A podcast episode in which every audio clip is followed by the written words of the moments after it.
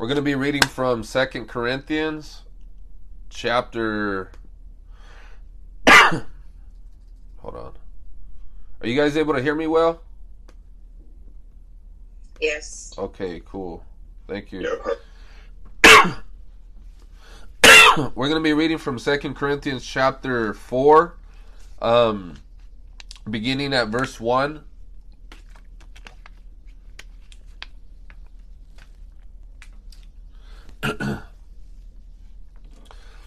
now I just wish to say that um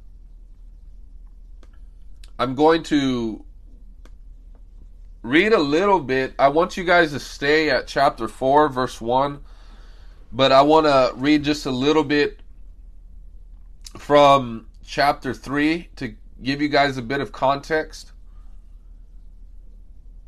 so you guys know where Paul is coming from and exactly what what he's communicating and what his what his entire point is. but at this point, I, I want to ask that we would uh, join in prayer.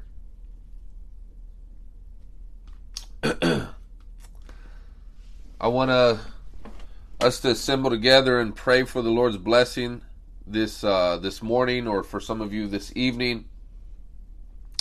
Father, we come before you, Lord, and we thank you, God, for your Holy Spirit that guides us into all truth and all righteousness.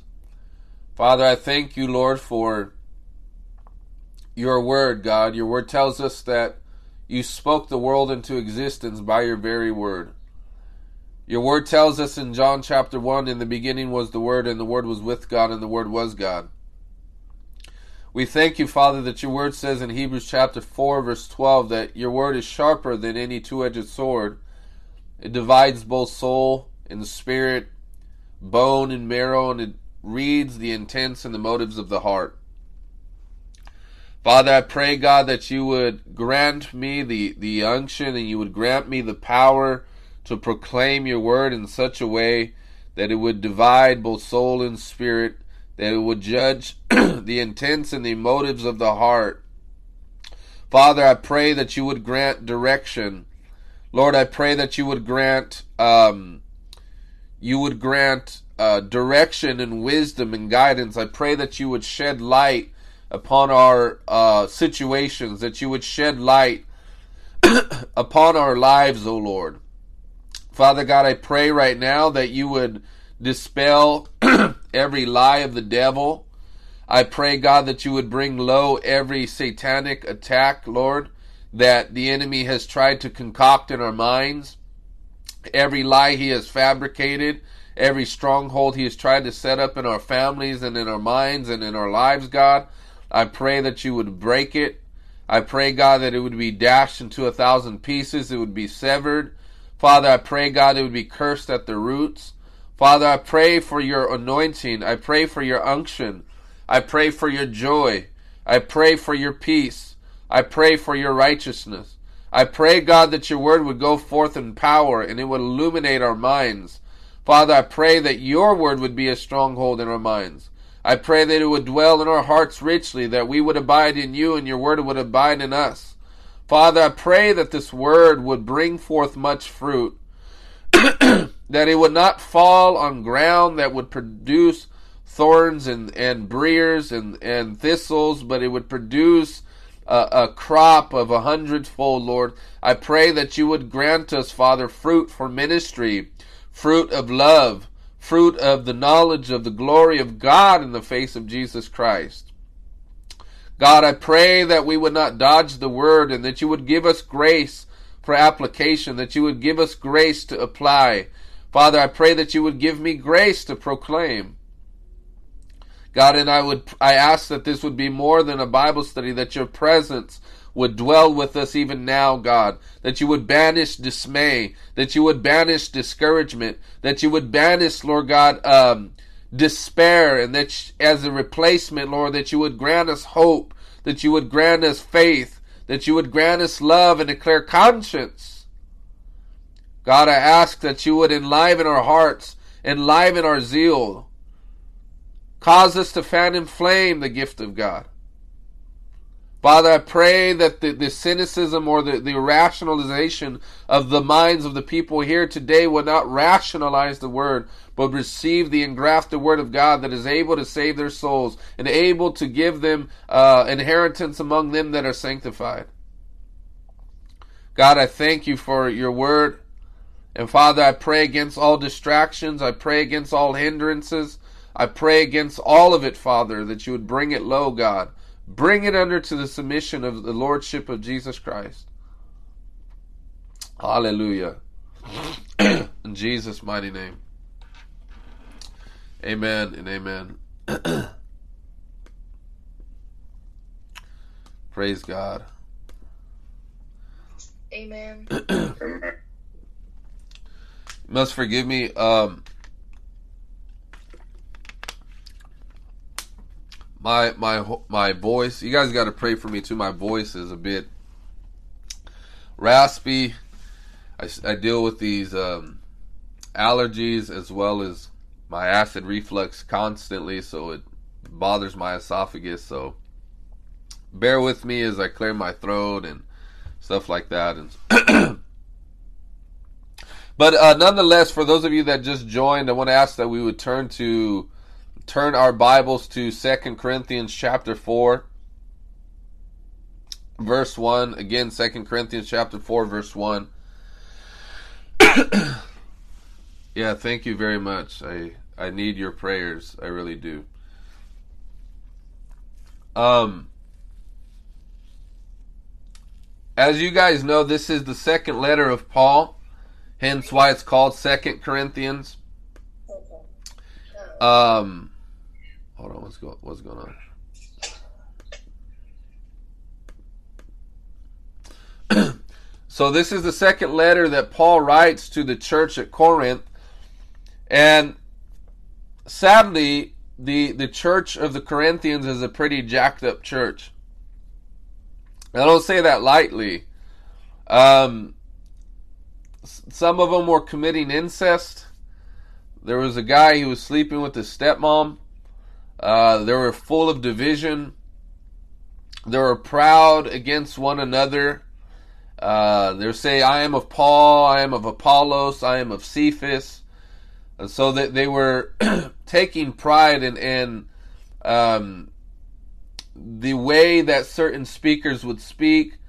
Um, Apollos was a very eloquent man. We know that from the book of Acts. It says that he was an eloquent man, mighty in the scriptures. And considering that the Corinthians were greatly influenced by rhetoric and and what's called oration, it's the art of speaking. Uh, as a consequence, they favored Apollos. Uh, they favored trained speakers, and this is why Paul himself says, "I am in no wise a trained speaker." He says, "But I am not without knowledge, and I'm not without power."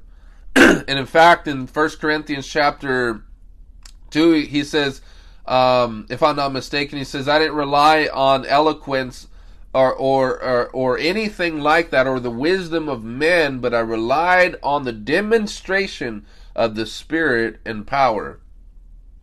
That's what Paul's reliance was, and the, the, the reason for this was so that your trust may not be in the wisdom of men, but in the power of God. That's the purpose. Why? So, yeah, of course, is it good to have good speakers and stuff like that are able to um, make their logical points and everything? Absolutely. But at the end of the day, there is something that you and I must rely upon, and it's the power of God. It's not our intelligence. It's not our own knowledge. It's not how wise we are. It's not even our background experiences. None of that. The reason that God does this is so that no human, uh, no individual may boast in His presence. This is why God chose some of you that were jacked up, is because when He cleans up your life, you can't say that you did it. Amen. You can't say that you have any reason or cause for the transformation in your life. It's no different than when Gideon had gone before the enemies of God he says, I'm the weakest among my people. How can I do this? How can I uh, combat and successfully win this war? And well, in fact, if, if it wasn't enough, Gideon gathered his men, and God says, You have too much. Tell them to go home. Those that are, uh, you know, afraid, tell them to leave. He says, You, in fact, you still have too much. Um, you know, go to the waters, and, and those who drink the water a specific way, I want you to tell them to leave. And so he is left with 300 men. and I've heard this before, but it's it's interesting, and I believe it with all my heart. God doesn't speak to us like He speaks to men. He speaks to us as He speaks to Himself. He will tell you something that you cannot do. He will say, "With the amount of bread you have, I want you to feed five thousand people." See, God's speaking to us like He's speaking to Himself because it's only God who can provide for that amount of people. Do you see? Because at the end of it, he wants you and I to say, By grace have you brought me safe thus far, and tis by grace you will lead me home. But, anyways, going back to the church of Corinthians, uh, they were a jacked up church. They were full of pride, division. Um, in fact, they were very fluent in the gifts, but they were immature. Um, they, they, you know, they were committing incest. I mean, if and in fact, Paul says when you guys meet, you don't meet for the better, you meet for the worse. That's what he said. Imagine attending a church and, and the, the pastor says, Man, every time you guys meet, you meet for the worst. Suppose, you know, as we gather, that you know, even here, then there's uh, a, lot of contention among each other or a lot of backbiting and a lot of hatred or, or gossip or whatever. And then as a consequence, I cannot but help but throw up my hands and say, You all meet for the worst. What's with this? But Corinthian church were, you know, they, they were coming out of a lot of paganism. Um, they didn't even have the luxury of having the entire Bible like we. We just, you know, go to the text and say the Bible says this. But you know, it wasn't so easy in those times because they were they were disputing about what the truth is. They were still figuring stuff out. This is why in the book of Acts, Peter himself says, Who was I to withstand God that the Holy Spirit would be poured out upon the Gentiles? Peter was having a difficulty accepting the fact that the Lord was receiving the Gentiles, and he had to go to the Jerusalem, to the mother church of Jerusalem, to handle this dispute. And there was a consensus that God did accept the Gentiles. But they were working through some of these problems, and it wasn't so clear cut at this time. And so we can look back in the 21st century on the early church and judge them, but they, they had a limited amount of knowledge. And in fact, a lot of our letters comes as a result of problems. Paul's writing in prison. in fact, if a lot of the churches didn't sin the way they did, we wouldn't have the knowledge that we do today.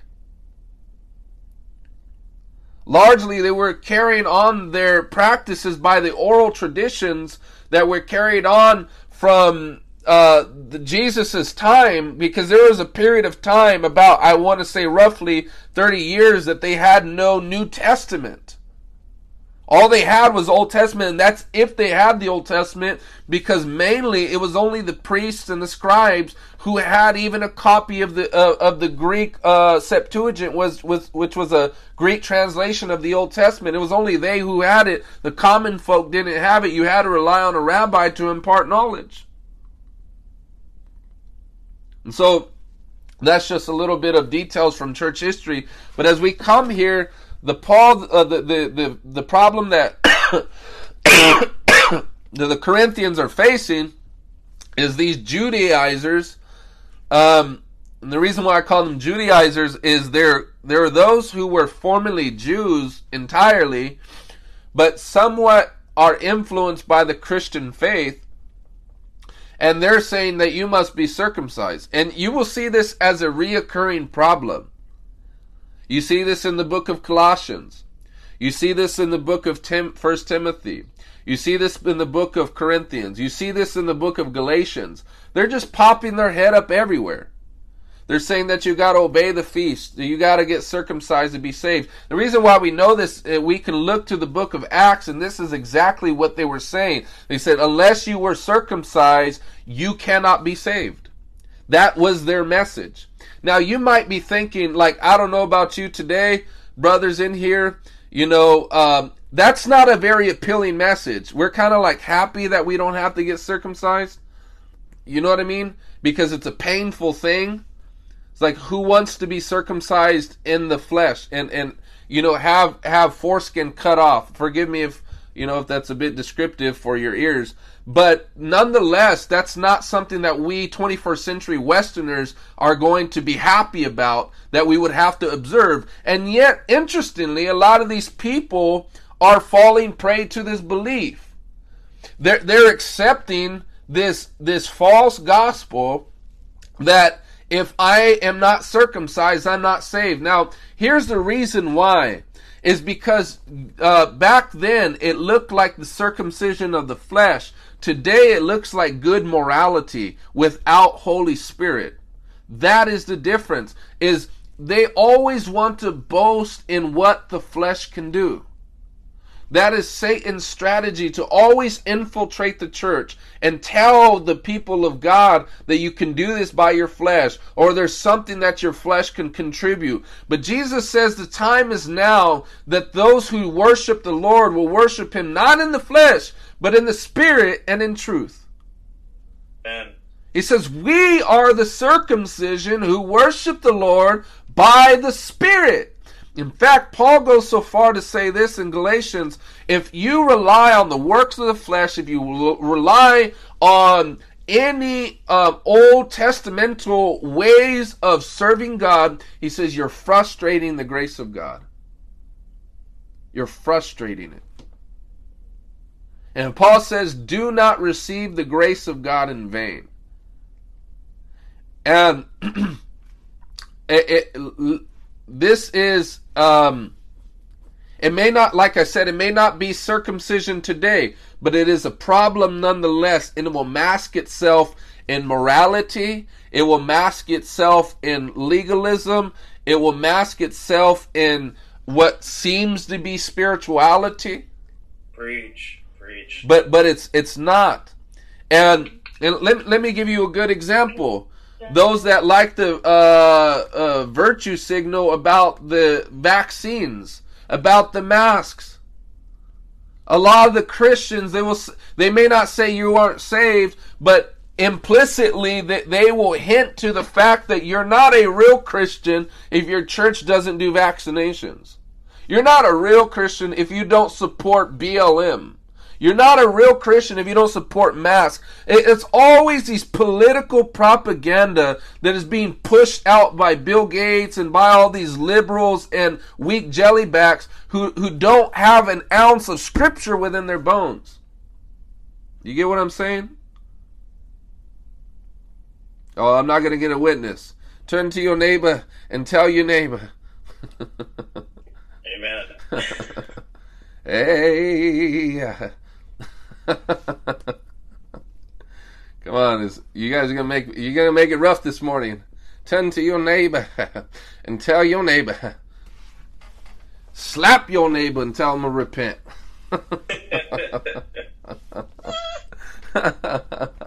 Amen. Touch three people and tell them get ready, get ready, get ready. uh, TD Jakes, no, no. uh, Usually my wife is side me. oh man, okay. Um, let, let us get to the, about about this time. A lot of the uh, religious people would like to stone me. Hey, you shouldn't be doing that. the the Judaizers right now are already mad. I mean, you got the Hebrew roots movement people too. Thank God none of those are in here. Where- where- Glory to God, that's for sure. Where, where's the scriptural stones? but um, so that's that's the background problem that's going on here is that there there's the Judaizers that um are affecting the minds of the Corinthians, the, the people whom Paul has fathered, and he is pleading with them. In fact, you know that this is the only church that Paul didn't ex- didn't exercise his rights as an apostle to. And what I mean by that is he for no other churches, every other church he had received financial um, assistance, but in this case, the only case that we find in the scriptures that he actually began to work because the Corinthians were um, accusing him of, of mooching off of them. So he says, You know, I'm not going to allow you to rob me of my boast. And he says, If I love you more, are you going to love me less? And he's pleading with them, stop listening to these super apostles. And what the reason why he calls them super apostles is because they're false apostles, and he says they're deceitful workers. They're not preaching the truth. They're preaching a flesh based gospel. They're preaching a works based gospel. They're preaching a gospel that says you can contribute something to the grace of God. After all, you're just this wonderful person that's so holy that can contribute something to the blood of Jesus. God forbid we, we can't contribute anything. By grace have we been saved through faith, and that not of ourselves. It is a gift of God, lest any man should boast. I mean, some of you can't even tie your own shoelace successfully. How, how much less are you going to fulfill the law of God? You know? Uh, so, um, so, you know, I'm not going to read, for the sake of time, I'm not going to read uh, chapter 3, but in chapter 3, he's contrasting the old covenant with the new covenant, and there's a reason why. Is because, similar to the book of Hebrews, the theme is, you know, he's writing to the Hebrews and he's telling them, don't revert back to these old ways. Sacrificing blood and, uh, of bulls and goats, for the law can make nothing perfect. But he says, but we enter behind the veil by a new and living way, by the blood of the spotless Lamb of God, who is imperishable. Right? And so there is this theme of a superior covenant through the New Testament. There is a superior uh, uh, spokesman over Moses, and his name is Christ. Right? So in, in chapter 3, he's saying that Moses put a veil over his face, and, and that even unto today, those who read Moses, there's a veil over their mind, and their mind is dull, they can't understand. But only in Christ is the veil removed, and they're able to see uh, God, and they're able to see through the Spirit Right? This is why John says in John uh, chapter 3, verses 5 through 6. I mean, Jesus says this unless a man is born again, he cannot see the kingdom of God. I used to think that what it meant was that I won't be able to see with my physical eyes the spatial location of heaven. No, what he's able what he's saying is you cannot even interpret heaven and the kingdom of God having come among you until you have eyes to see, spiritual eyes. And this is why all these um Fat headed cessationists want to argue that when we walk in power and cast out demons, they don't want to say that it's the kingdom of God because they can't see. They can't see the kingdom of God. They don't. They don't want. They wouldn't know it if it slapped them in the face. They don't. They can't see. They have no spiritual scruples to understand it's all intellectualism. It's all um, of the flesh. It's all meticulous law keeping, and there's no spirit energized Christian religion.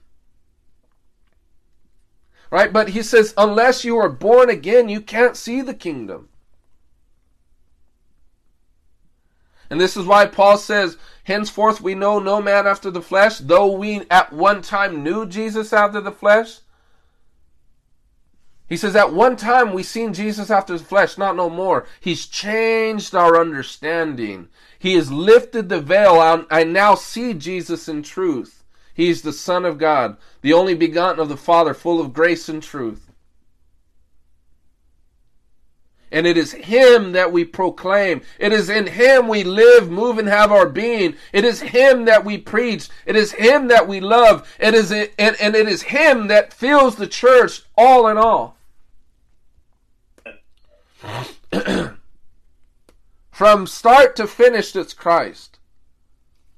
From start to finish is Jesus crucified.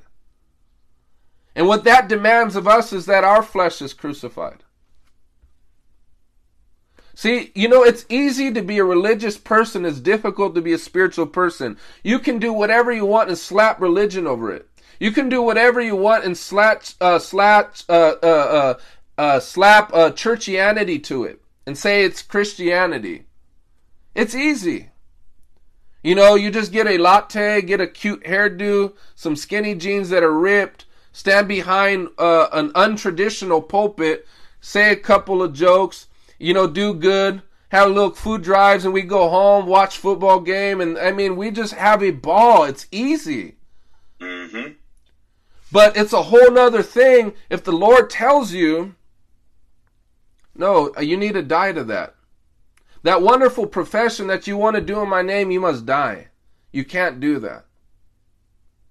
What, Lord? I mean, it's a good thing. I, I can feed the poor. I can do this with that. I can do this with that. No, I, I said die. Um, uh, for example, another one is cutting off certain people in your life. Oh, how difficult that is. And, and, and we want to justify and say, but I'm reaching the lost. How will they see the light, oh Lord? And you, and you just, mm. you know, like, I don't know if you've seen those cartoons where they go like this and try to act sweet, and their their eyelashes like like flicker and they blink all fast. That's what some of you will do to the Lord, try to butter him up. But he's not budging. How many of you are thankful that the Lord doesn't budge? Because if he budged, you would be consumed by the next morning for all your sins. Amen. Amen. I might have to go bald. um, I'm sorry, I'm not getting to this. Um, therefore, since through God's mercy we have this ministry, we do not lose heart. Rather, we have renounced secret and shameful ways. We do not use deception, nor do we distort, distort the word of God. You know why he's saying this? Because those Judaizers, they're doing that. In fact, there's such, there's so many um, hard words spoken against these people. They said that they creep into houses and and and and they're peddling the word of God. It's all for profit. They make the word of God into a business. This is why I don't like guys like Steven Furtick. This is why I don't like guys like Joel Osteen. This is why I don't like guys like that because you know why they're prostituting the scriptures. I know that sounds difficult. And I know even at this point, some of you might say, well, I've benefited from some of these messages. See, that's the difficulty there. This is what Paul is facing. Do you understand those whom he has fathered in the faith? And he's trying to convince them that circumcision doesn't profit anything. Well, I will submit to you that Steven Furtick, with all his worship songs and all their food drives and community outreaches and all this stuff, profits nothing. It's religion because it's not spirit born. There is no unction and there is no centrality of the cross of Christ and Him alone. It's always about felt needs. It's always about your next promotion. It's always about advancing to the next level. It's always about prospering this and prospering that. And don't get me wrong, I believe that we as the children of God are to take dominion and we're to prosper. But by and large, that is their only message. And there's nothing of crucifixion, nothing of repentance. And man, I can't tell you the last time, I, I can't say if there's ever been a time that I've listened to these people and they've preached a scathing message on hell. I never heard it either, bro.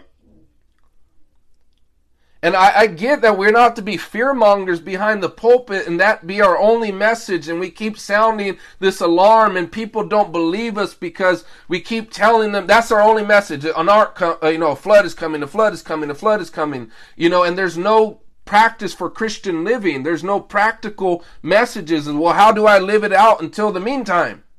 But my point though is this it's not heard of in these churches. You know why? Because Jesus isn't Lord in their churches. If he was Lord, some people would leave. The majority of the people would leave. You know, they say that, you know, on a Sunday, met, um, you know, you know, uh, what, what do they say? Uh, see how many people show up on a Sunday, it'll show you how popular the church is. See how many people show up on Wednesday, it'll show you how popular the evangelist is. See how many people show up for a prayer meeting, shows you how popular God is. Amen.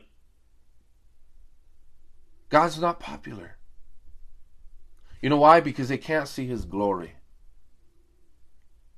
You know, it comes from the Greek word doxa, and it means glory or fame. And and see, they're all about their fame. They're not about the fame of the Lord Jesus Christ. And I'm going to say something very difficult here. I read just yesterday, I don't know who posted, but they said if they have Bible in their bio, but body in their pictures, they're not the one.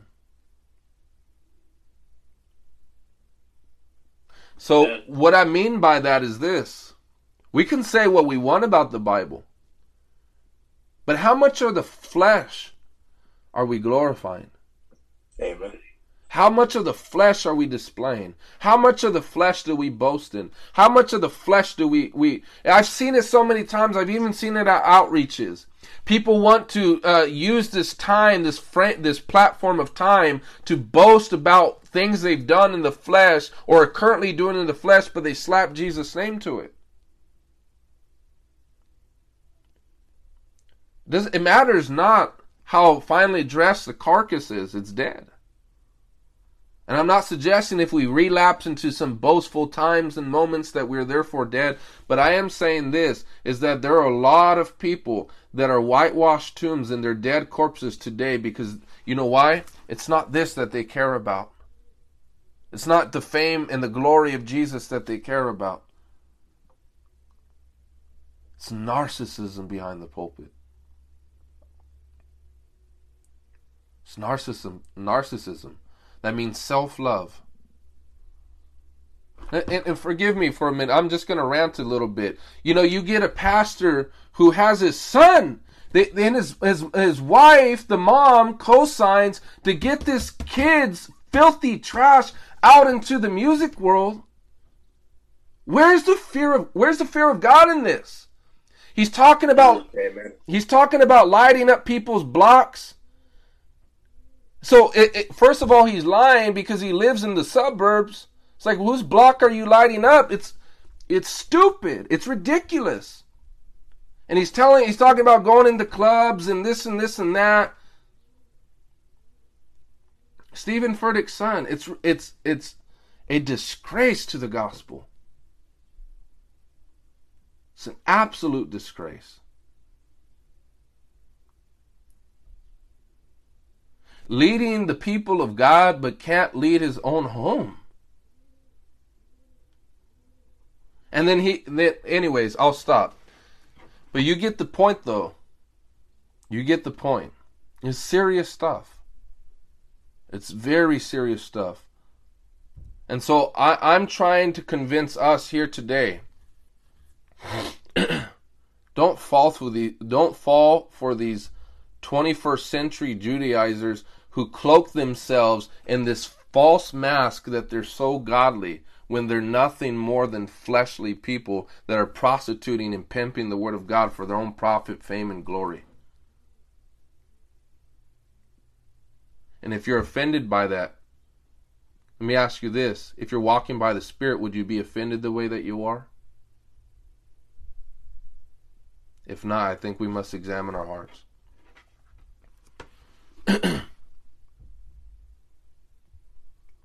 I think the main thing is is is there a boast in the cross? Is there a boast in the cross?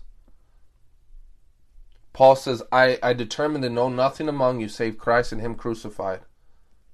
To he says, to to which this world has been crucified, to me and I to it. I'm not going to boast about promotions. I'm not going to try to look like some hipster. And I'm not against fashion, but when this is this this is the characteristic of this individual, you can be assured that it's not about the spirit, it's about the flesh. Where, where is where is the leading unto men when there is there is so much uh, people are enamored by all this fame and all these you know um, get this right angle so we can look like we have more people in our church than we do. This is the stuff that they do. It's not about lost people. And this is what's so angering to me because we should be about lost men. We should be about the glory of God. There's nothing more um, there, there's nothing more disheartening to see that men are just using this um, as, as acting as if they care about lost people. But so the answer to your question is is there a boast in the cross? Is there a boast in the spirit of God and his power? But you know what that will look like? It will look like a life energized by fasting and a life energized by prayer, a life energized not by my own knowledge, by my own intelligence. It'll be about God. It'll be a life filled with faith, a life filled with sacrifice, a life filled with love. Holy love, not as the world loves. It won't be me blurring the lines like Kirk Franklin trying to go to the BET Awards and act like I'm doing something godly. It's willing to be hated by the world. Real talk. But let, us um. I'm sorry I can't give like point by point, but I think you guys get the understand. I think you guys get the gist here. I think you guys have an understanding of okay, yeah, this is why people like Paul Washer speak the way that they do and conduct themselves the way they do. But then guys like Osteen and and these guys over here look like the way they do and speak like the way they do and their churches look like the way they do we have to get all the lightings correct. We have to get all the fog machines. You know what i'm saying? You know and so um but i just want to say quickly just fyi just because a church might have lightings that makes it look like a club i'm not saying it's false. But I'm just saying, as you examine more and more, if it talks like a duck, you know, quacks like a duck, walks like a duck, looks like a duck, it's a duck. Uh, Christian likes that example. He's he's enamored by ducks. but so he says, on the contrary, by setting forth the truth plainly, we commend ourselves to everyone's conscience in the sight of God. And even if our gospel is veiled, it is veiled to those who are perishing. The God of this age has blinded the minds of unbelievers so that they cannot see the light of the gospel that displays the glory of Christ, who is the image of God. So I know this should go without saying, but understand that whenever we preach the gospel, even if our gospel is veiled, so what he was saying is, look, those who have come to Moses and don't come to Christ, there's a veil that remains over their hearts even unto the present day. They can't see uh, who Christ is. They can't see his glory. But he says, even if people do hear the gospel and they don't turn the Lord, it's because the God of this world has blinded their minds. The devil has prevented them from being able to see. This is why it doesn't matter if you talk to them until you're blue in the face. Doesn't matter how logical sounding your arguments are. Doesn't matter how convincing the evidence is. You cannot argue people to renounce their gods. They love their false gods. The, the Bible says this is the condemnation that the light has come into the world, but the world has loved darkness rather than light. And so, as a consequence, they're given unto blindness because they don't want to retain God in their knowledge, according to Romans chapter 1. And so, as a consequence, the Bible says God gives them up to uh, a, a, debased mind to do what ought not to be done. They're filled with all manner of lust, men filled with lust with other men, and women doing shameful things with women. You see it today with the LGBT. You see them, these perverts, they're, they're trying to entice these little children.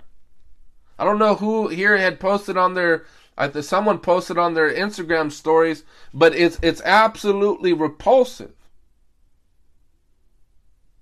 They claim a message of tolerance, but yet they're forcing you to bow down to their wicked agenda.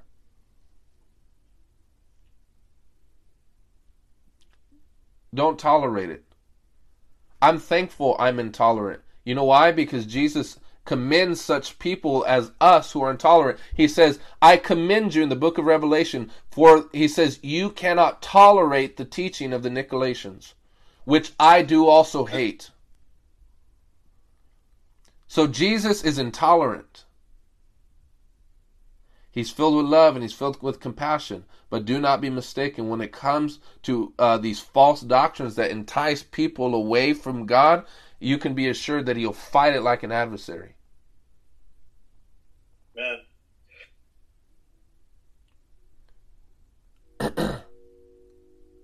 he will.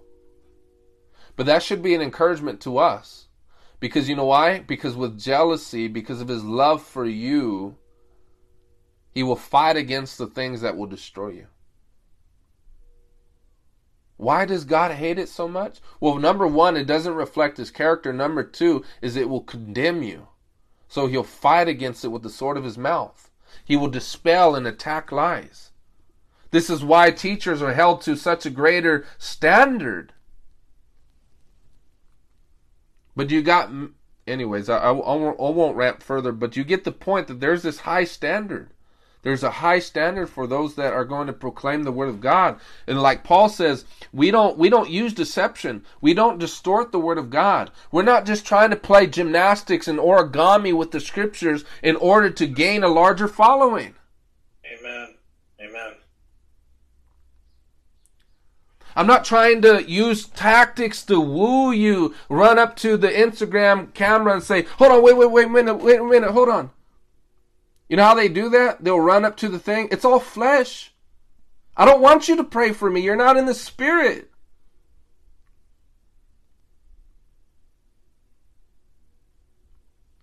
No, Fro, they'll do it all the time. Hold on, wait a minute. Just, why are you so eager? Jesus didn't do that. He told the rich man who couldn't follow him, he's, you know, he didn't, he didn't plead for him that, hey, please, come on. Just, just come on, please. Preach. He didn't do that. He knew what he carried. He knew the value of the gospel, and he knew that it took a hundred percent relentless pursuit after this. Otherwise, you're not going to make it. I can't be like Lot's wife, who looks back and turns into a pillar of salt. He that places his hand on the plow and looks back is not fit for the kingdom. I know it's hard. I know it's a heavy message.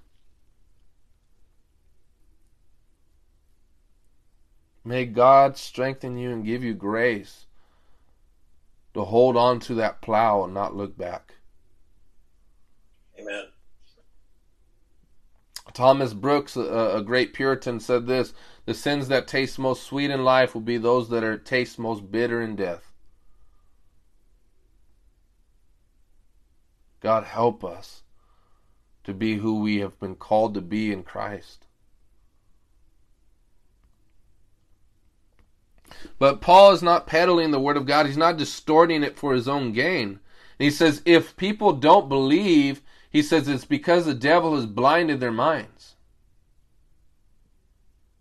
You know, it's crazy because I remember, I remember, uh, I was telling my wife this a couple of weeks ago. I remember back in the day when I, uh, I had gotten out of the hall. I got out of juvie, and it was the first time I've ever heard a sermon preached.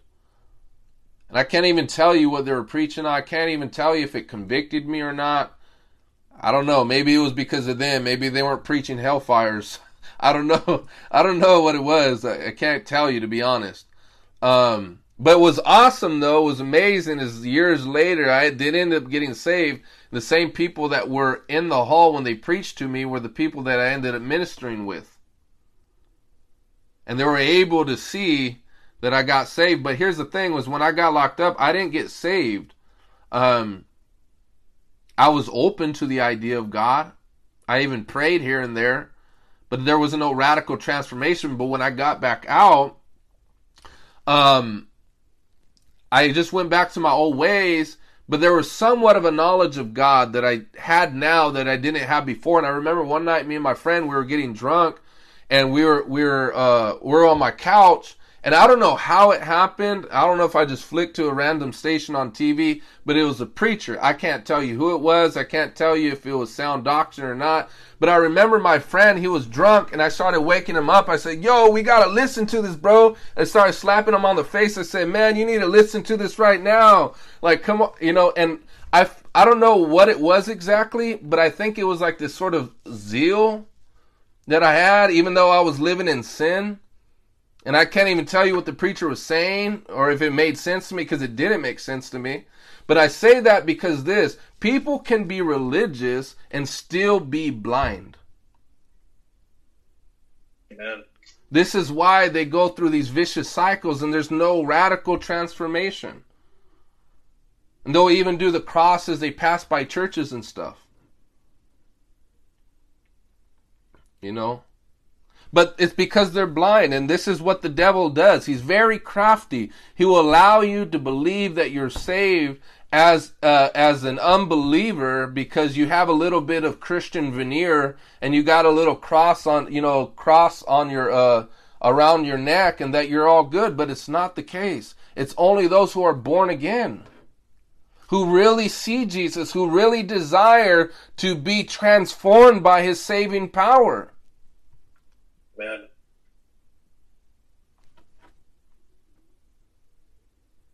So as we continue, he says, "For we, for what we preach is not ourselves, but Jesus as Lord." Um, it says, "For what we preach is not ourselves, but Jesus Christ is Lord, and ourselves as your servants for Jesus' sake." And so once again, he's saying that we, yes, we preach Jesus, but we're also preaching that we are your servants for Jesus' sake. Why? Because they are, they are refusing Paul, they're refusing his ministry because of these lies. And see, this is what you have to be careful for. Just on the side note, the Bible says in Acts chapter 20 that ravenous wolves will come in from among you, not sparing the flock, but drawing men after themselves. He says this will happen after my departure. You'll be surprised what happens when, when the pastor ain't looking. You'll be surprised what happens or what sort of conversations happen when when when uh, uh, the pastor's eyes or ears are not on you. Men speaking twisted things because people are thirsty for power. They will divide churches. I've seen it. People who had influence because they had a gift. Uh, people I know that were great piano players, could sing well, will end up dividing a whole church because they're thirsty for power. It's sad. But he's saying that we preach ourselves as your servants for Jesus' sake, if, if Christ has commissioned us to you, listen to what we're saying. The message is this that we preach the gospel and not a works based gospel. Don't allow your, and this is what Paul says. He says, I am fearful of you that just as Satan beguiled Eve, that your minds will be turned away from the simplicity that is in Christ. He says, I'm jealous over you with a godly jealousy. Don't receive the grace of God in vain, if it yet be in vain. You who began by the Spirit, are you now made perfect by the flesh? From A to Z, it's, it's life in the Spirit. Life by the Spirit of God. but he says, um, verse 6 For God, who said, Let light shine out of darkness, made his light shine in our hearts to give us the light of the knowledge of God's glory displayed in the face of Christ. So Paul once was in darkness. But he had that radical transformation on the road of Damascus when he had an encounter with the Lord. You know, I love this example by Paul Washer. He says, How do you know you've been encountered by the Lord?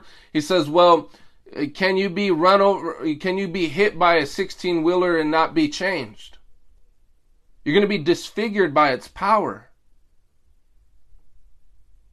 And some of you, um, have a, some of us have had the light shine in our hearts and as a consequence we've seen man i've been living a life in darkness.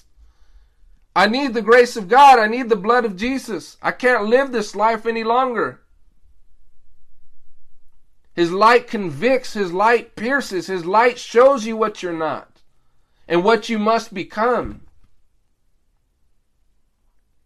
His light will shine on areas in your life where those cockroaches are trying to hide.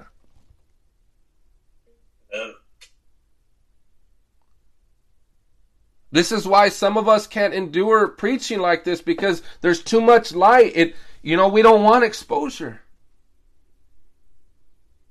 And I confess it's difficult, but by the grace of God we can endure the light. We can endure sound preaching. We can endure rebukes. Now, I like what Leonard Ravenhill said. He says, You'll have a million millennia in eternity where there's no sorrow there.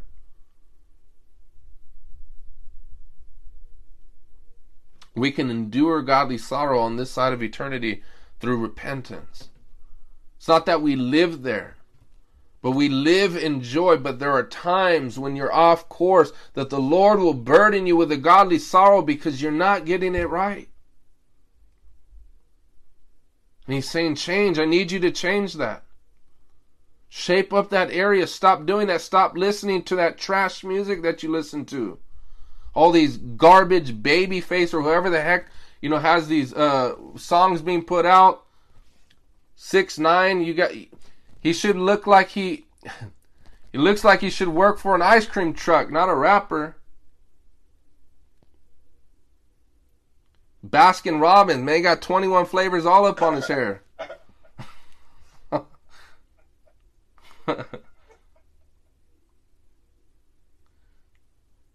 but seriously, some of you need to turn off that garbage music because it's affecting your mind, it's poisoning your mind.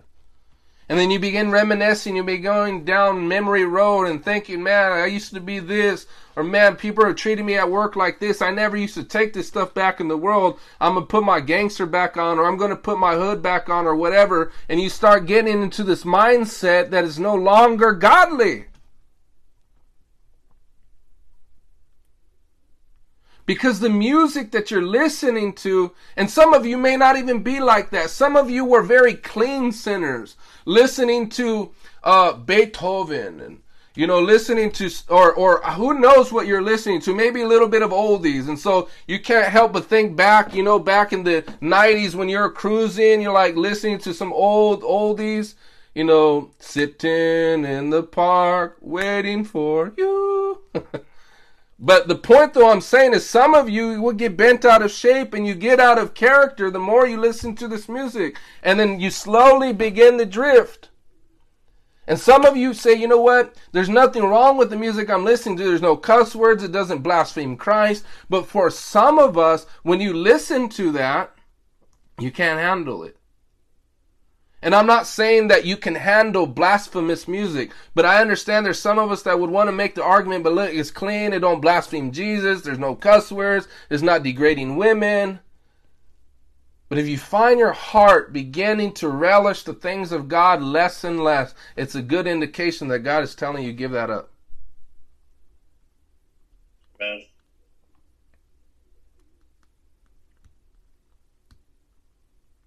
Even Christian books. You're reading too many Christian books. The Lord's saying, dig your face in the Word. For some of you, all you do is dig your face in the Word, and the Lord is telling you pray, and your religious mind can't make sense of it. It's like, well, I'm reading the Word. The Bible says, meditate on the law of the Lord day and night. Why do I need to do something else? Or why, why must I devote more time to this over here?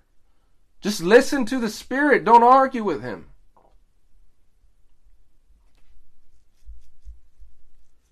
You know, I, I've seen this. I seen this video some time back there's this young girl, she's in her house, you know, she's in her room and stuff. You know, she's kicking back and she's reading the Bible. And her dad comes in, if I remember the video correctly, the dad comes in and says, Honey, I need you to clean your room. And she's all, Okay, dad. well, some hours later, he comes in the room. She's still kicking back, and he looks at the room. It's all dirty. And he says, Honey, I said clean your room. What's going on here? He says, Oh, I know, but I can tell you what you told me in Greek and I can tell you what you told me in Hebrew.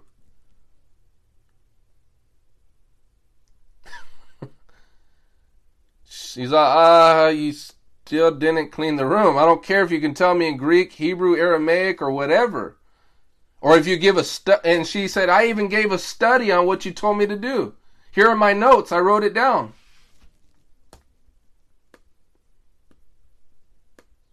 You see how you see how religious people can get? It's subtle, ain't it? Pure obedience is better than sacrifice. And so oh man.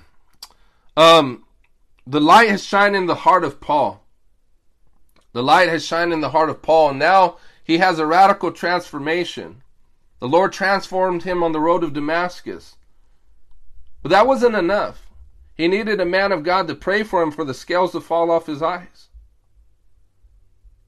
See, some of us are so heavenward that we don't feel like we need other people in the body of Christ. The Lord says, no, that's not going to be that way. You don't have an option. You think the man wanted to pray for him? He says, I know this person that you want me to pray for. He's wreaking havoc in the church. See, the Lord, you know, I'm sorry I keep going on these tangents, but there's a lot of things that God wants me to say that's hitting some of these personal points for you. There's some people that you have to get uh, uh, uh, rid of this um, this inability to associate with certain Christians because they make you feel a certain way. What good is it if we love only those that love us? Man. I heard someone say that when Amen. the church of God comes together, it can sometimes be like a porcupine hugging each other. You're going to get pricked. You're going to be made feel uncomfortable. But you know, see, you know, it's funny to me, those that act the most like holy, they'll say, Oh, I thank thee, O God. Oh, in the highest majesty. Henceforth, you know, I beseech of thee. You know, they act, and I, I've actually heard people pray like that. It's, fun, it's funny. I was like, I was at a prayer meeting that I used to lead at an old church of mine, and there's this guy who would go like that. He's like, "Oh, I beseech thee, O heavenly one." but what's funny is that we'll do things like that, but the Lord will say, "You know, leave your gift at the altar. Go be reconciled with your brother." Stop, stop with the act. Just go do some simple obedience. Amen. um, but Paul was radically transformed by this light, and it is this light that we preach and that we live in. He says, But we have this treasure in jars of clay to show that this all surpassing power is from God and not from us. We are hard pressed on every side, but not crushed, perplexed, but not in despair, persecuted, but not abandoned, struck down, but not destroyed. Now, here's where I'm coming. I'm coming to the crux of, of this message. The the main point for why uh, I've I've chosen this passage is, and I, I trust that this will be encouraging to you. Paul is saying that he has treasure in these earthen jars. Now, as we have read in the book of Romans, I'm sure that you guys have read this passage. Paul says, who, who are we as the clay to say to the potter, Why have you made me this way? So, what Paul defines as jars of clay are our bodies. Okay, the Bible describes us in many different ways as the bride of Christ, describes us as the temple of the Lord. Excuse me. Describes us as the temple of the Lord. But this specific description is for a purpose. Because the temple, when we're described as the temple, it's always associated as the collective people of God functioning together for this sole purposes of God's presence dwelling within this majestic construction this this majestic edifice, this this wonderful building. And but in this case, when he's speaking of us about, he speaks to us as jars. There's a purpose for it. You know why? Because we are fragile. What happens with jars? They can be broken. They can be dashed to pieces. And they're crafted by a potter. So we are those that are passive in the act of formation as the potter is shaping us and molding us. And there's nothing very um, appealing about jars. Gold, on the other hand, is worth very much. But pottery were a very common craft in the days of, of the first century and just you know, it was a very common craft and it didn't cost very much. But it was fat, fragile, it could be broken. But he was saying that we have treasure in these jars of clay. What is this treasure? It's the light of the knowledge of the glory of God. It's the presence of God. It is the Holy Spirit that resides within us. This is the treasure. He says the kingdom of God will be likened unto a man that sells all in exchange for for uh well, if I'm not mistaken, the parable said a, a pearl, a great pearl or something like that. It says the kingdom of God can be likened unto a woman who had ten tal- or ten coins, lost a coin and went and searched for it. Why? Because there's something valuable about the gospel that we harness within these jars of clay. But what is the reason? This isn't his main point. This is one point leading up to the next point, and the next point is this um, to show this all surpassing, surpassing powers from God and not us. So the reason why God places, so imagine this. Imagine I had five million dollars, but I housed it in a broken down shack. Right? There's nothing, there's nothing wonderful about the shack.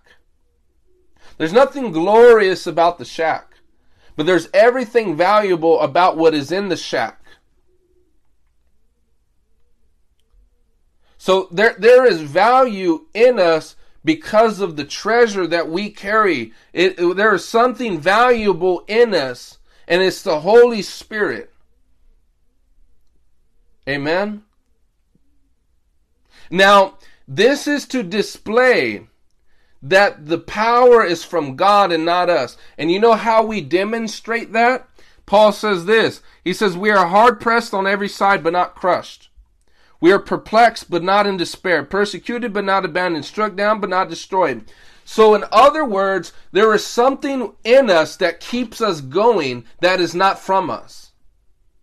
And the way that we demonstrate it is in us and that we have a value, we have treasures in us and we have treasures that we look forward to is by the fact that I endure suffering, I endure perplexing times, I endure being hard pressed on every side, and I do not give up and I don't go back to my old ways. That's how I demonstrate to God, to demons, unto, and unto men that there is a treasure that I am after. And this treasure is not from me or what the world can give to me. This treasure is not about what, uh, uh um, uh, I can be uh, given by the world, but it's by what I will gain in the life to come. Amen. Amen. And so, if you're finding a difficulty of enduring, the reason is because there is no overwhelming sight of the glory of God that leads you heavenward. You don't see.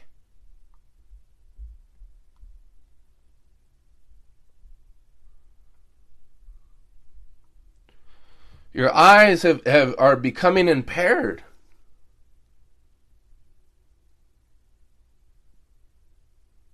We're so earthly minded, we're no heavenly good.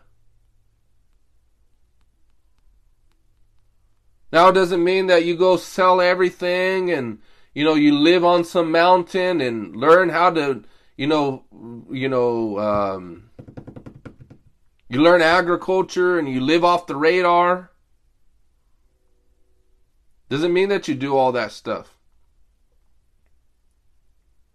But it means that while, see, that's the thing, we don't live in monasteries. I don't need to live in some dang old fashioned rundown monastery to be of service to God. In fact, all I have to do is have a monastery in my own heart, harnessing the presence of God. And that is my monastery. Now I love what Smith Wigglesworth, he says, I'm not waiting for revival, I bring revival. You know, Jesus says, don't think that the kingdom of God is here or there. He says, the kingdom of God is in you.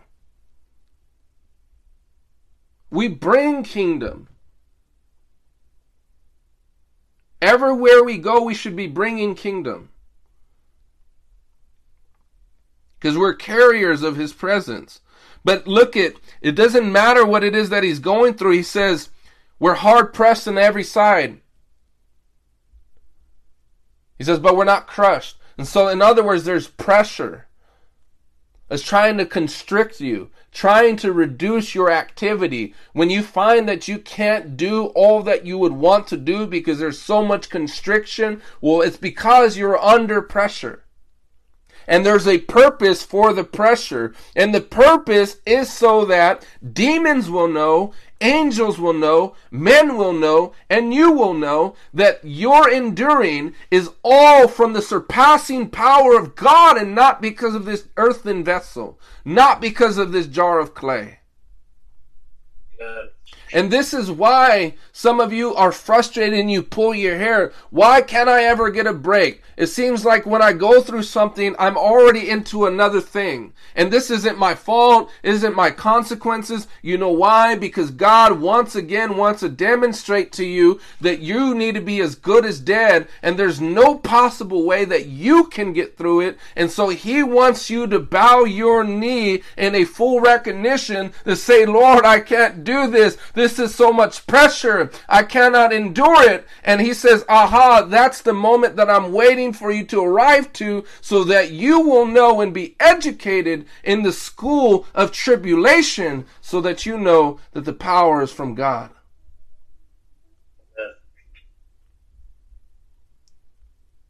So he will bring you through these things that are utterly impossible for you to obey. Some of you, a, a good example is forgiving someone someone that has harmed you, someone that has wronged you. For some of you, it's showing godliness to those that are in your, uh, uh, in your workplace. Some of you, it's forgiving your mother. Some of you, it's forgiving your father.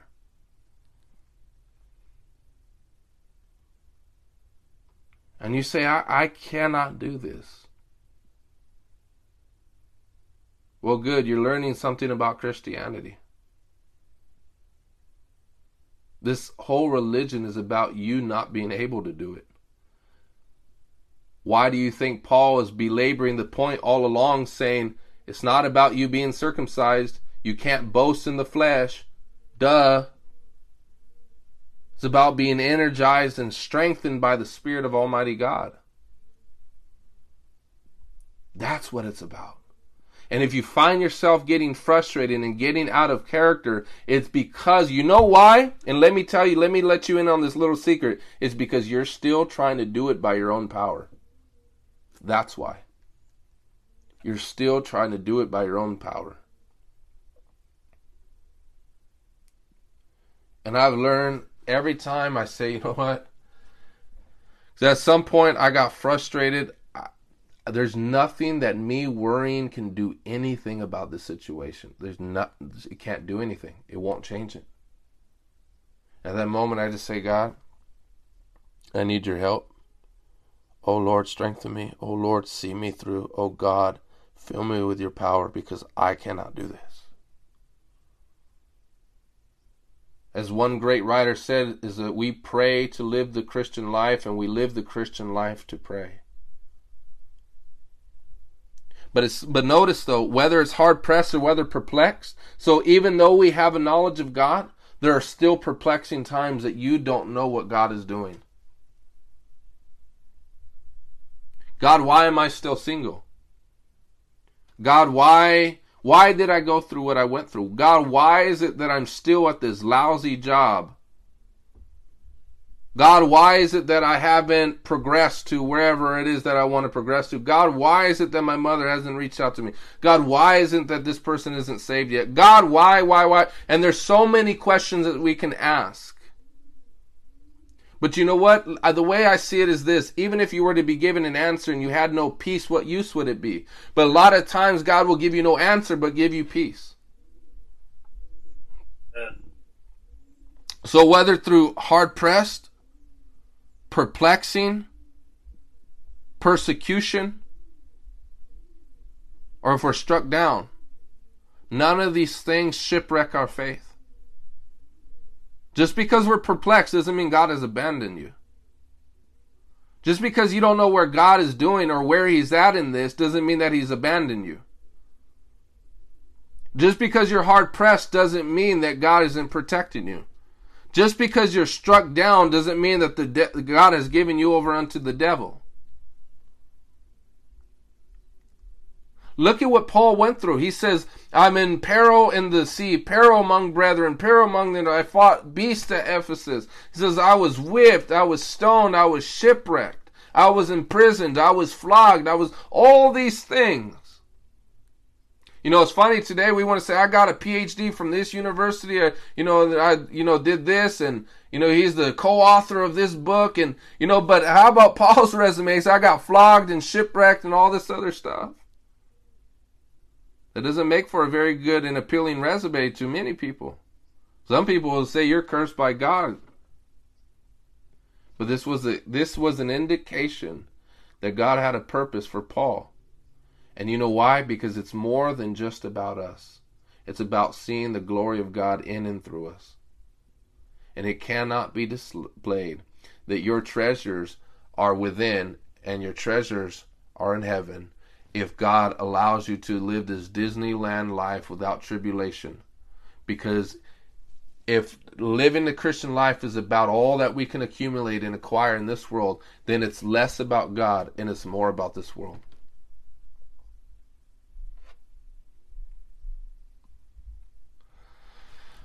We're almost done. we always carry around in our body the death of Jesus so that the life of Jesus may also be revealed in our body. So we're given unto death all day long. Why? So that his life may be manifested in our mortal bodies. See, some of you say, I want to walk in the power of the Spirit, but you don't know that the precursor to that, that, that, that what comes before that is a cross. Man. You don't get resurrection power if you've never died in the first place. We get resurrection power. Now, ultimately and positionally, we've died in Jesus. That's a once and for all thing. But practically speaking, there are a thousand deaths that we die. But see, God doesn't want to leave us there. Christian life is not me moping around and saying, Woe is me, wretched man. Oh, I'm just a worm. I'm a no good. No, that's not the abundant and enriching life of the Holy Spirit. The Bible says that the life of the Spirit is joy, is righteousness, and peace. So if we live in this morbidity, if we live in this depression, we're not supposed to stay there. We're supposed to exit out of that into joy in God. That is what is made available to us. Amen?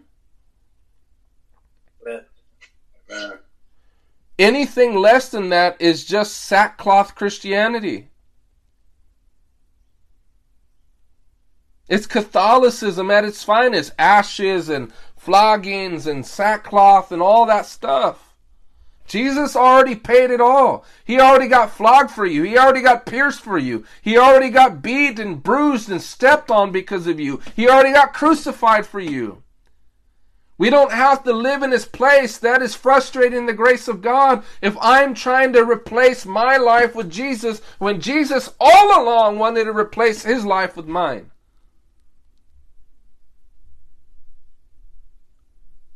Come on, somebody. That's gospel preaching there. That Jesus doesn't require for you to go back and relive Calvary in your own flesh. He wants you to live the abundant life in the Spirit of God. That's what he wants us to live. It gives no glory to God if we go moping around depressed, backslidden, despairing, discouraged, dismayed. It gives glory to God that despite what we go through, we can still have joy. And this is what Paul says, rejoice in the Lord always. Again, I say rejoice. Amen. Why do you think that Jesus is much better than these false gods who cannot satisfy? You keep coming to these broken cisterns, drawing from them, and you remain thirsty like the Samaritan woman at the well who was already on her fifth man, but she wasn't satisfied. Because God wants to display to the world that He satisfies and He's the living water that our hearts long for, so that while people are running after fashion and running after fame and running after money, running after power, that their wells keep running dry and that there is a God in heaven who satisfies and His name is Jesus. Hallelujah. Amen. Hallelujah. I don't know about you, but when I came and I met the Lord on that hot August night back in 2011, I had a smile on my face like I never had before. I felt the cleansing of the Holy Spirit, and I told my friends no matter what drug I popped, snorted, sniffed, or, or, or smoked, I said, this is far better than anything that I've ever experienced in my life. I want to serve Jesus for the rest of my life. Ain't no turning back, and it isn't because I fear hell anymore that I refuse my sin. It's because there is a God who loved me. Not that I loved him, but he first loved me and he showed himself to me. And now I have joy in abundance. I have life everlasting. I have a hope in my soul. I have an anchor for my life. And there's a God who protects me and watches over me all the days of my life. Hallelujah. Glory to God. Thank you, Jesus. Hallelujah. Hallelujah. Thank you, Lord. Ah, hallelujah. Oh, I feel the glory of God. Oh, man. Thank you, Jesus. This isn't theatric I don't know. I, I, sucked at school. I didn't even go into drama. I couldn't get elective. So I, I, I don't know drama if it smacked me in my face. But I tell you what, I was once lost, but now I'm found. I was once dead, but now I'm alive. And that's why I got hope in my soul. And I preach the way that I do. I live the way that I do. I'll talk to strangers and I'll upset your convenient time to share with you the gospel that there is a God that I ignored all my life and I turned my back against him. But one day Jesus Jesus appeared unto this broken man and he showed him that there is something greater than drugs. There's something greater than all that you've known up until this time and that he wants to reveal himself to you and give you a life full of purpose and meaning. Hallelujah. Glory to God. Thank you, Jesus. Thank you, Jesus. I ain't faking until I make it. I've already made it. Because Jesus made it for me on that hill called Calvary. He made it.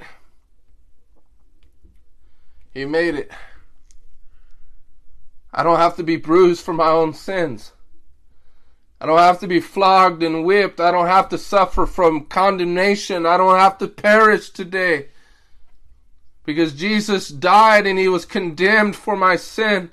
He was crushed by my iniquities. The chastisement that brought us peace was upon him. Thank God that he didn't open his mouth when he stood before Pontius Pilate. Some of us would have blown our cool and we would have lost it. Some of us would wanted to have defended ourselves, but Jesus was led like a sheep to the slaughter. And he gave, he gave his precious blood for you and I. He gave his body to be broken. Oh God, help us to be able to see that. He doesn't want your blood. He wants your heart. He wants my heart. The Father yearns to be intimate with you. The Father longs to know you and to longs to know me.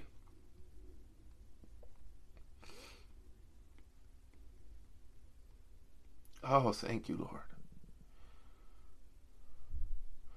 Jesus, He wants to be friends with us, wants to be companions with us. He wants to know us. He says, Here I stand at the door and knock. If any man opens, I will come and dine with him. He wasn't talking about a world. He wasn't talking about a harlot world. He was talking about the church. He says, Here I stand at the door and knock. Will you open?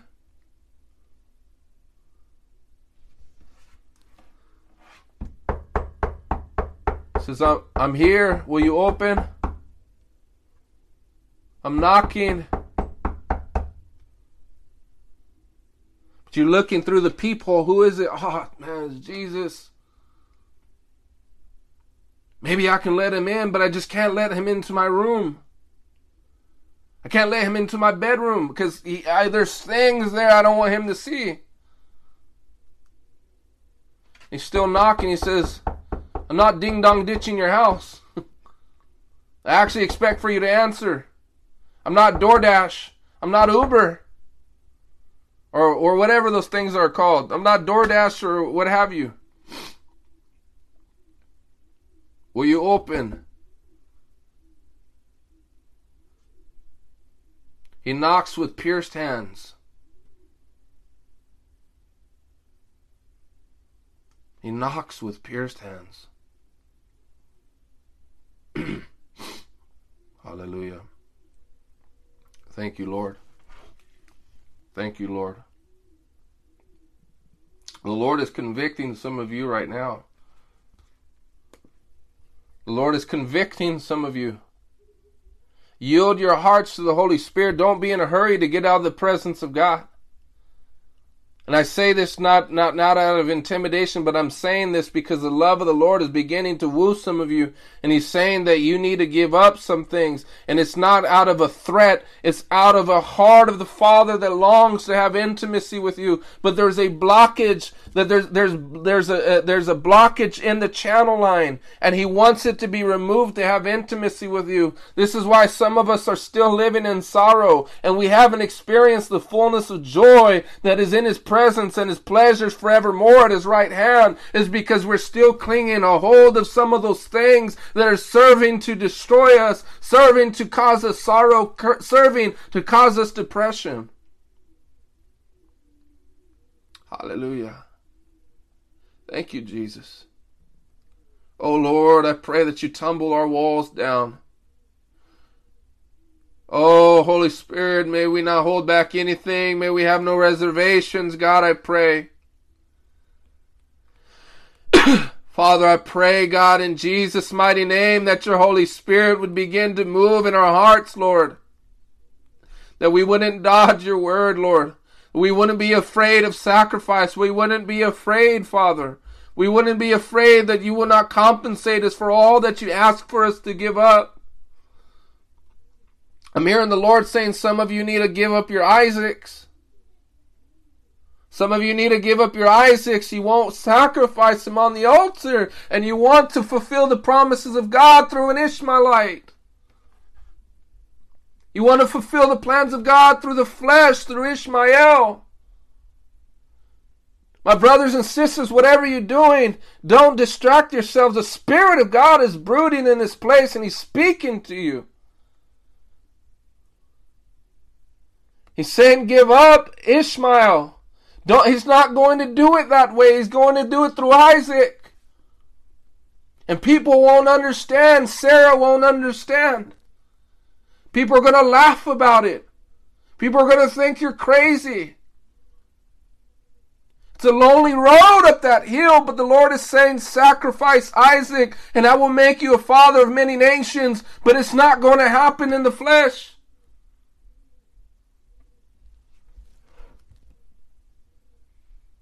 Hallelujah. Hallelujah. Oh, glory to God. I pray, Father. Have your way in our lives. May we hold back no longer, Lord. May we hold back no longer, O Lord. Begin to woo your people with your love. Father, I pray. Those whom you love, you chastise. Those whom you love and receive as sons and daughters, you rebuke. Hallelujah. He wants to fill your heart with so much joy. The goodness, the goodness of God wants to fill your heart Some of you need to let your pride down. Some of you refuse to allow yourself to cry.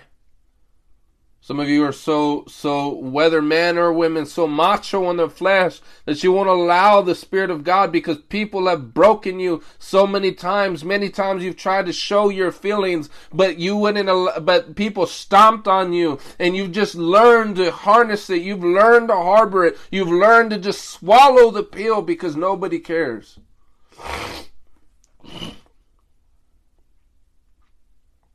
But the Lord is saying, I care for you.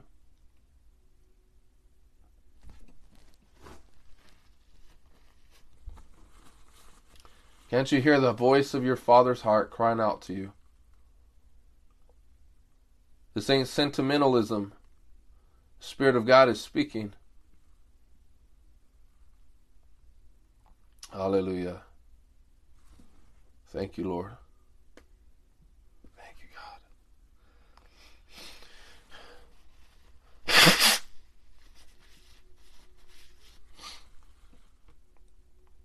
Hallelujah. Thank you, Lord. Thank you, Jesus. Thank you, Jesus. Thank you, Jesus. Thank you, Jesus. Thank you, Jesus. Thank you, Lord. Thank you, God. Thank you, Lord. I don't want us to be in a hurry. Might miss out on you might miss out and forfeit your blessing.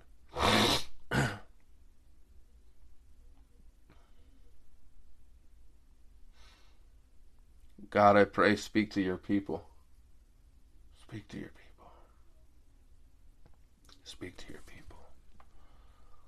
Some of you have to give up careers. Some of you have to give up relationships.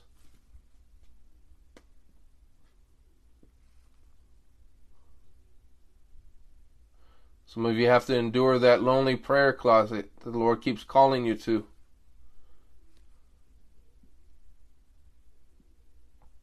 Oh man, I feel I feel God's weight, man. He's dealing with some of your hearts. I know I can't see you, but I know some of you are crying behind that screen. He's dealing with you. He don't want to make you feel ugly. Don't want to make you feel like trash. That's not his prerogative. That's not his objective.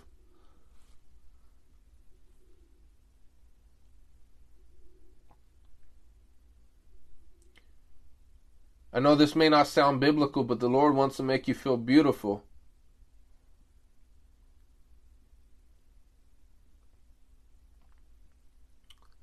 Wants to take away all your stains. Wants to take all the things that ruined your life, caused you guilt. Wants to take away everything that has caused you mayhem in your life.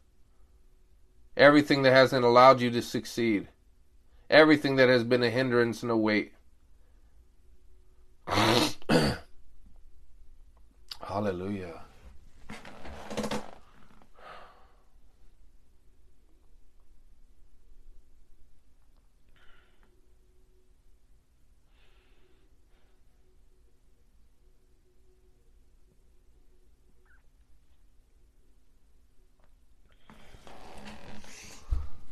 Hallelujah. Thank you, Jesus. Thank you, Jesus. Hallelujah. Glory to God. Not that we loved him, but he first loved us. God demonstrates his own love for us in that while we were still sinners, Christ died for the ungodly.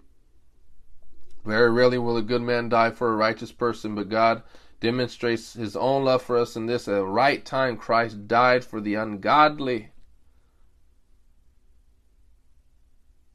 How much more shall we be saved by his blood from the wrath of God? The Bible says.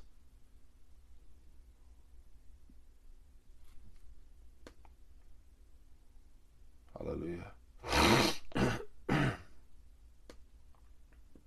to God. Thank you, Jesus.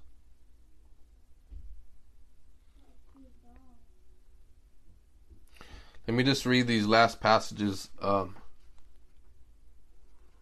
verse 16. Therefore, we do not lose heart, though outwardly we are wasting away. Yet inwardly we are being renewed day by day, for our light and momentary troubles are achieving for us an eternal glory that out far outweighs them all. So we fix our eyes not on what is seen, but on what is unseen, since what is seen is temporary, but what is unseen is eternal. In other words, Paul is saying, look, our outward man is wasting away. I know this earth and clay is not going to last forever. But there there is glory in us. There is the kingdom of God in us. There are treasures in us. The Holy Spirit is in us. And the Holy Spirit is the person who allows us to walk by not sight but by faith. He leads us into all truth and righteousness. The Bible tells us he's the seal for our redemption that guarantees our inheritance. That the spirit the resurrection spirit of Jesus is within us. And so that we will not suffer into condemnation. We will not pass into death but we will pass over unto life. And it is this which is our hope that allows for us to endure perplexing times and pressure and persecution that is our hope is that Paul says in 1 Corinthians chapter 15 verse 19 he says this If only for this life we have hope in Christ, we're of all people most to be pitied.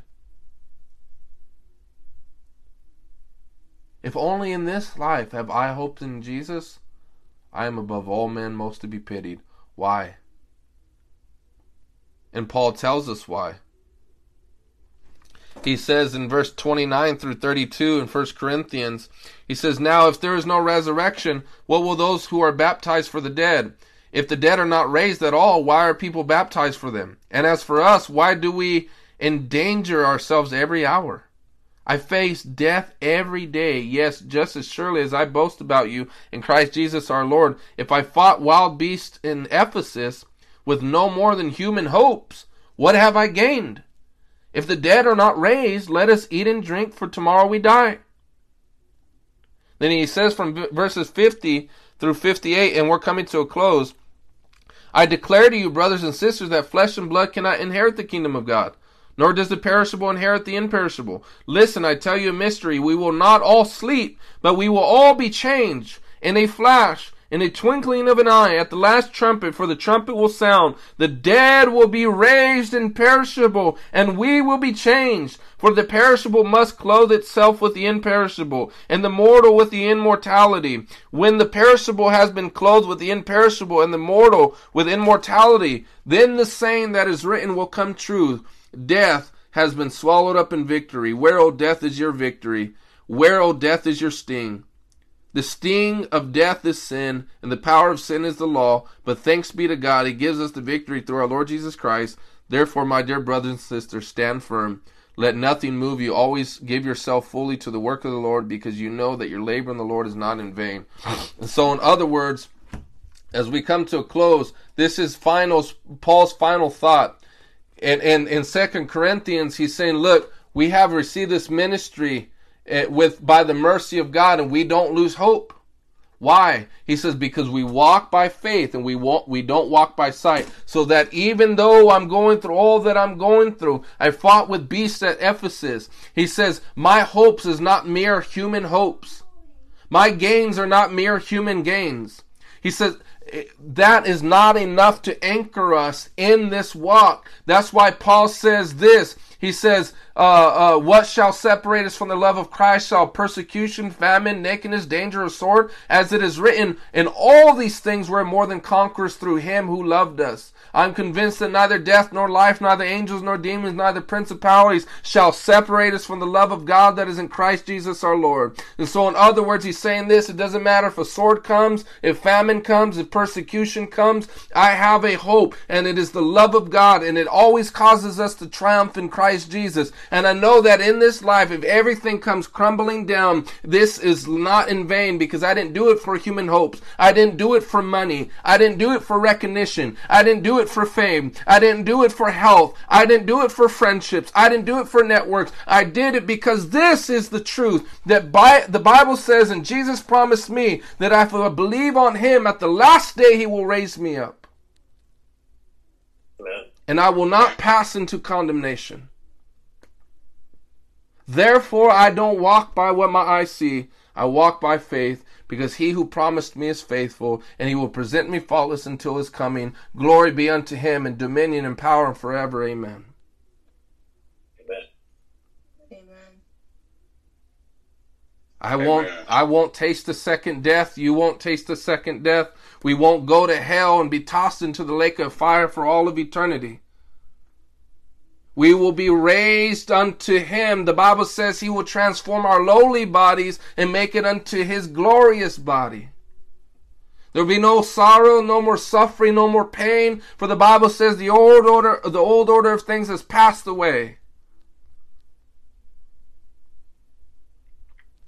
Hallelujah. Tis grace has brought me safe thus far, and tis grace that will lead us home. So therefore, he says, in conclusion of 1 Corinthians chapter 15, after all that he said, says, if in this life, only in this life have I hoped in Christ, pff, the heck am I doing? Let's just eat and drink. For tomorrow we die, let's just go clubbing. Let's just go hit up the mall. All right, let, let us just fill up to our heart's content if in this life we've only have hope in Christ. No. This life isn't the only life, my friends. It's a life to come. And he promises us an eternal weight of glory that will far outweigh every suffering that we've gone through. So he says in conclusion, therefore stand firm, be immovable, always abounding in the work of the Lord, because your work in the Lord isn't in vain. And so, with that said, understand this, and and these are my final thoughts. my brothers and sisters, we have a hope. It's a spiritual hope. It's not a fleshly hope. But Jesus says this He says, If any man will come after me, let him deny himself, pick up his cross, and follow me If any man, any woman. The things that I'm preaching applies to me. I, I must live them out every day. This is why Paul says I die daily. Every day I die. Every day is a death to self. Every day I have to get on that crucifix yet again.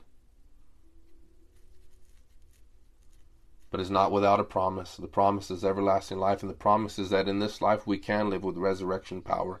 We can live in victory. We can live above sin. We can live above reproach, and it will not be a drudgery, it will be a joy.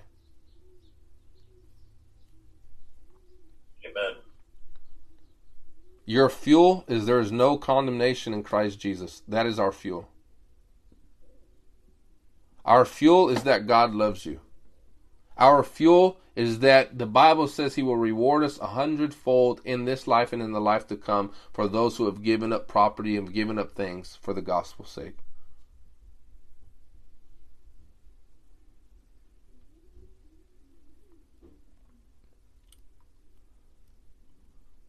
So,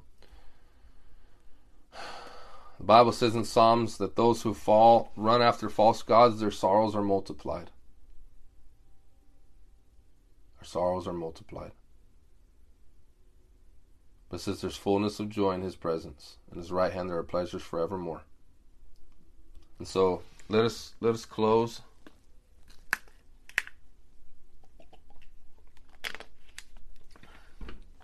Um, in prayer.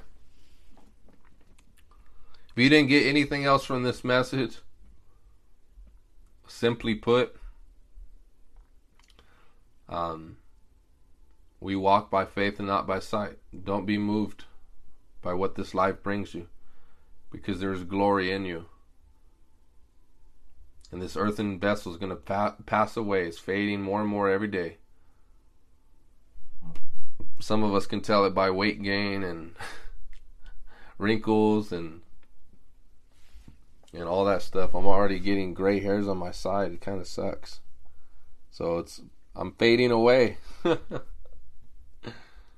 fading away. The moment we're born, we're already dying. Right? Some of you in your teens don't feel that too much. But oh, when we, even in our 20s and 30s, it isn't until we're like 70, 80 years old, like, oh, wow, what happened? What happened? Our life is but a vapor. Therefore, Lord, give us a heart of wisdom that we may number our days aright. Father, we, we come before you, Lord, and I just ask, God, that, Lord, that you would help us, Father, to number our days aright, Lord. We're, we're a fleeting shadow. We're here today and tomorrow we're gone. We're here today and tomorrow we're gone, Lord. And I know that we're we are earthen vessels. We're but a speck in an ocean of eternity. God help us. Help us to walk by faith and not by sight. Help us, Lord, to be heavenly minded. Help us not to be earthly minded. Father, help us to store up treasures in heaven. Help us to store up treasures, Lord God, in you. Father, forgive us for our waywardness. Forgive us for not redeeming the time. Forgive us, Lord, for backslidings. Forgive us, Lord God, for relapses into certain sins. Forgive us for besetting sins. Father, I pray that you would fill us with your peace and you would fill us with your joy. Father, I pray, God, in Jesus' mighty name, that you would continue to give us grace to live this life. Father, I pray that none of us, Lord, would go backwards, that we would keep going forwards. Father, may we lay hold of the prize. May we fulfill the upward call in Christ Jesus, and we forget those things which are behind and strain for what is ahead. God help us. I pray in Jesus' mighty name. Amen. Amen.